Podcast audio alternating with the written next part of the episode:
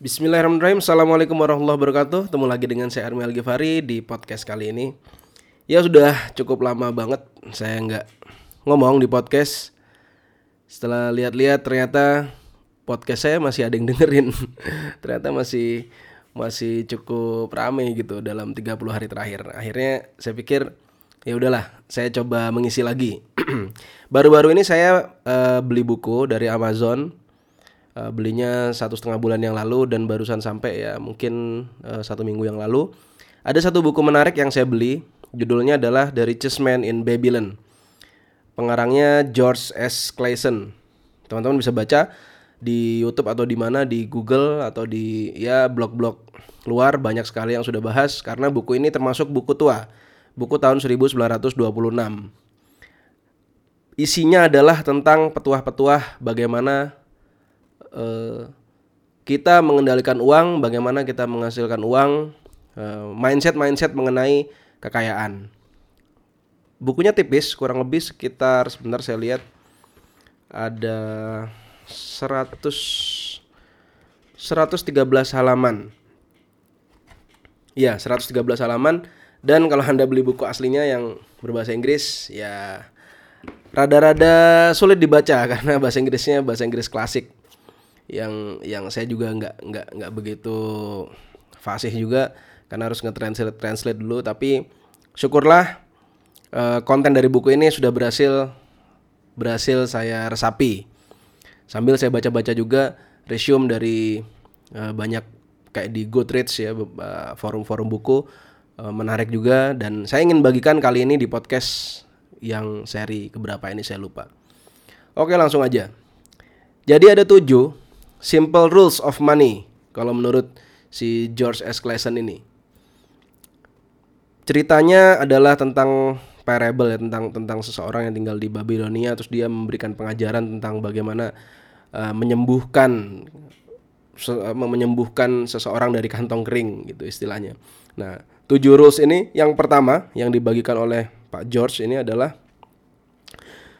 uh, mulailah untuk menggemukkan dompet yaitu kalau dibaca lagi konteksnya adalah mulailah untuk memperbesar rekening Anda whatever it takes. Misalnya Anda punya satu skill tertentu, mulai dimonetize skill tersebut. Anda bisa kerja dengan keahlian tertentu, mulailah kerja di situ. Anda mungkin belum punya pekerjaan, belum punya skill apa pun, Anda hanya bisa kerja dulu ya. Kerjalah di di di hal yang Anda kira-kira Anda bisa. Intinya adalah earn money. Hasilkan uang isi dompet Anda. Kalau Anda nggak ngerti nggak ada barang sama sekali untuk dijual, ya Anda jual sesuatu. Seperti saya dulu uh, mulai pertama kali bisnis online dalam kondisi yang ya cukup cukup negatif menurut saya uh, apa uh, se dari segi keuangan saya sendiri. Akhirnya ya apa pun yang ada dijual. Ada barang MLM jual, ada barang apa jual. Yang bisa kita jual kita jual. Selama itu halal bisa menghasilkan uang ya itu lakukan. Yang penting selamatkan isi rekening Anda dulu bikin dia penuh sampai muntah-muntah. Istilahnya gitulah kira-kira. Jadi yang pertama adalah start uh, menghasilkan uang. Start earn money. Nah itu yang pertama. Kemudian yang kedua yang diajarkan sama Pak George ini adalah setelah anda bisa menghasilkan uang anda bisa menggemukkan dompet anda anda bisa punya tabungan tersendiri di dompet anda. Nah, mau yang kedua adalah aturlah pengeluaran Anda. Jadi, percuma Anda bisa menghasilkan uang, tapi Anda tidak bisa mengatur pengeluaran. Akhirnya ujung-ujungnya ya Anda bisa menghasilkan banyak sekali dolar, tapi ternyata Anda harus pengeluaran yang tidak terduga, atau pengeluaran yang aneh-aneh, akhirnya jadi zero lagi si rekening Anda. Nah, kan sia-sia. Kalau Anda bisa kendalikan uang, ya better anda misalkan punya penghasilan punya penghasilan 100 juta per bulan.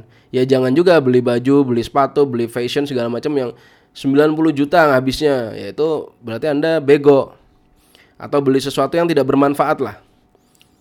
Kalau Anda penghasilannya 10 miliar sebulan atau eh, satu triliun sebulan ya mungkin Anda beli beli yang satu miliar sesuatu pengeluaran satu miliar sebulan nggak masalah. Tapi kalau kalau uang kita sangat-sangat masih kritis atau kita belum bisa saving terlalu banyak ya hiduplah dengan cara-cara yang standar aja biasa aja hidupnya nggak usah yang terlalu muluk-muluk. Mobil ya, mobil masih bisa jalan, nggak perlu lah sampai yang yang aneh-aneh yang harganya miliaran.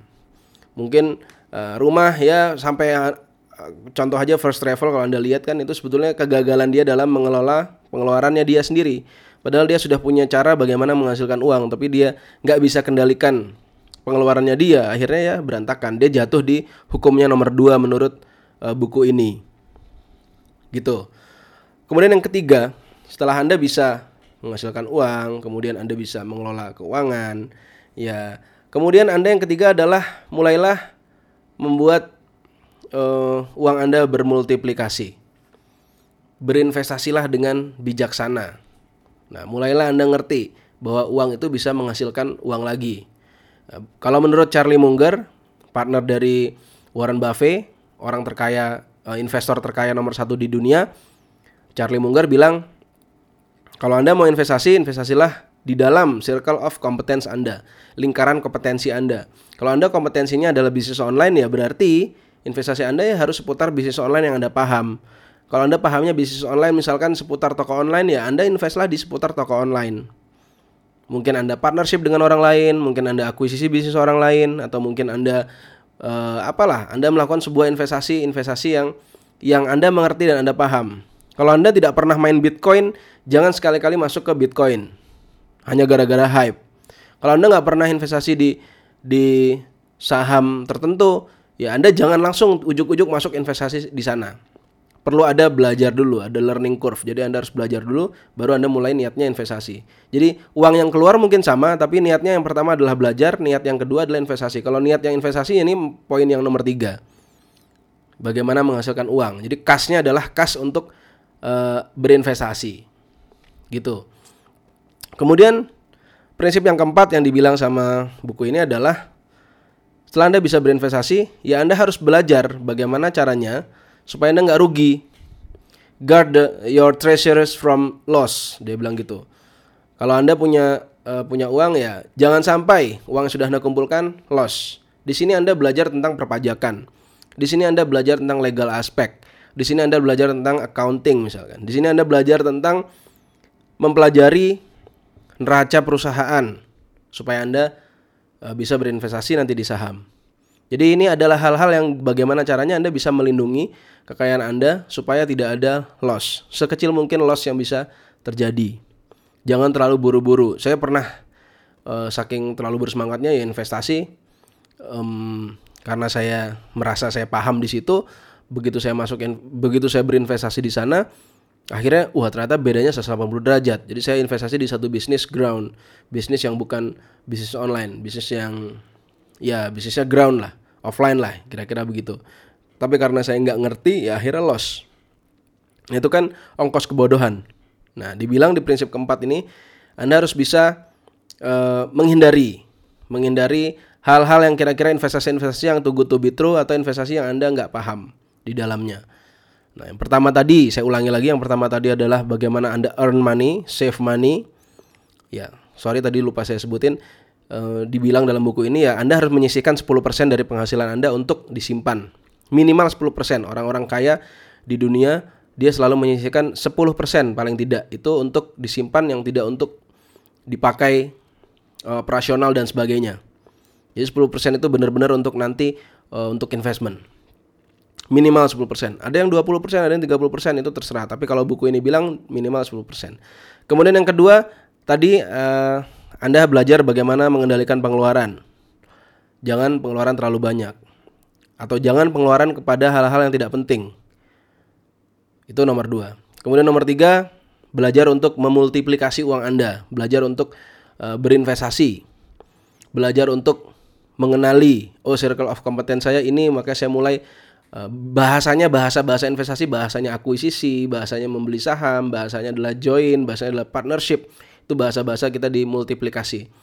Kemudian yang keempat, belajar untuk bagaimana supaya tidak loss. Anda belajar legal, Anda belajar accounting, Anda belajar uh, apa lagi ya? Ya seputar hal-hal yang kira-kira bisa menjaga rekening Anda untuk tidak loss. Nah, yang kelima menurut buku ini adalah on your home.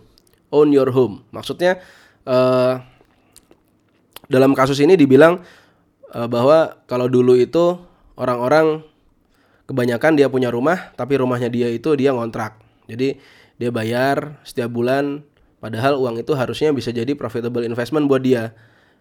Tapi yang terjadi adalah dia bayar-bayar sewa terus tapi ujung-ujungnya uh, rumah itu tidak dia miliki tapi dia juga bayar uh, sewa, dia juga bayar dan lain-lain yang itu sebenarnya sia-sia menurut buku ini. Um, di satu sisi saya agak-agak setuju tapi di sisi yang lain ya mungkin uh, agak-agak kontra tapi paling tidak maksudnya adalah semangatnya dari poin nomor 5 ini adalah make of your dwelling uh, uh, profitable investment. Jadi dwelling itu house ya.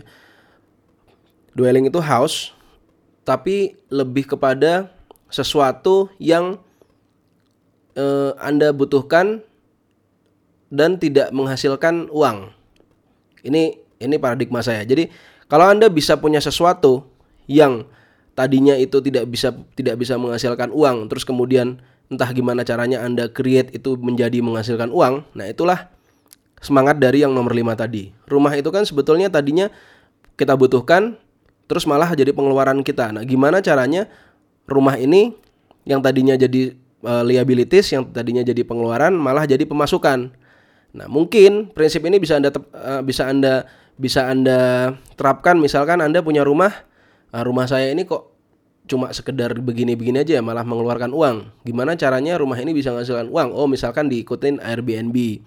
Oh, misalkan rumah saya ikut juga uh, apa? Airy atau apa. Bisa dikoskan atau dikontrakan. Nah, gitu. Jadi semangatnya di nomor 5 ini adalah bagaimana membuat sebuah aset-aset yang sudah kita miliki dari poin nomor 1 sampai 4 tadi yang tadinya um, itu adalah uang yang mengendap atau harta yang mengendap menjadi berubah menjadi sebuah profitable yang invest uh, profitable investment.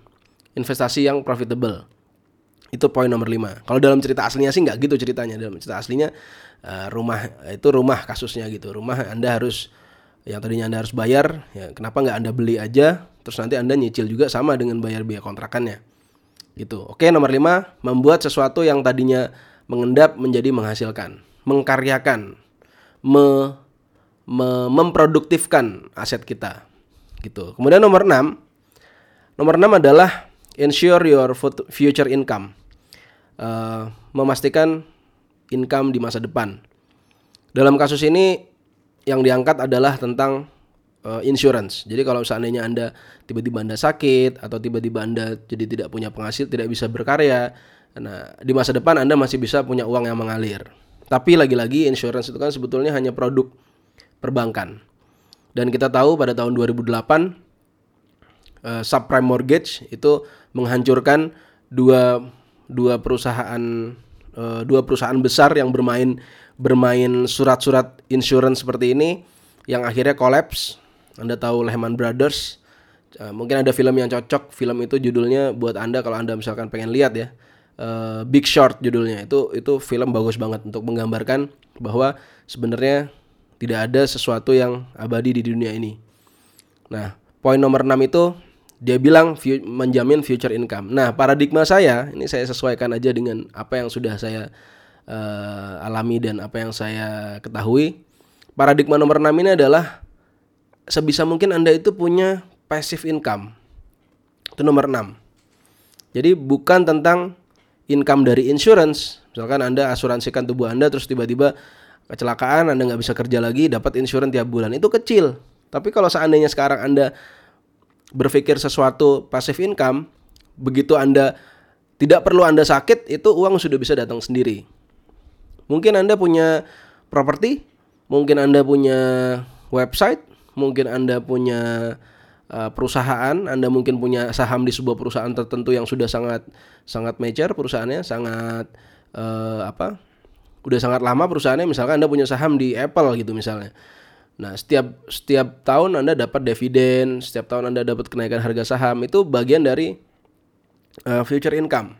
Misalkan Anda punya uh, apa ya? Anda punya satu bisnis yang sudah autopilot, udah benar-benar sudah benar-benar punya sistem terbentuk dan akhirnya orang-orang di dalam sistem tersebut sudah bekerja dan tumbuh dengan tanpa Anda, ya mungkin itu yang dimaksud. Jadi itulah future income. Tapi lagi-lagi tidak ada sebetulnya yang abadi, nggak ada yang nggak ada yang ini prinsip saya. Jadi nggak ada yang uh, kita bilangnya passive income ya sebetulnya itu pasif dalam jangka waktu tertentu aja. Kalau kita nggak maintain si perusahaan itu atau si income source itu ya itu akan hilang sendiri. Itu akan berkurang sendiri. Sama aja lah kayak website. Mungkin anda teman-teman yang punya website AdSense tahu yang saya maksud.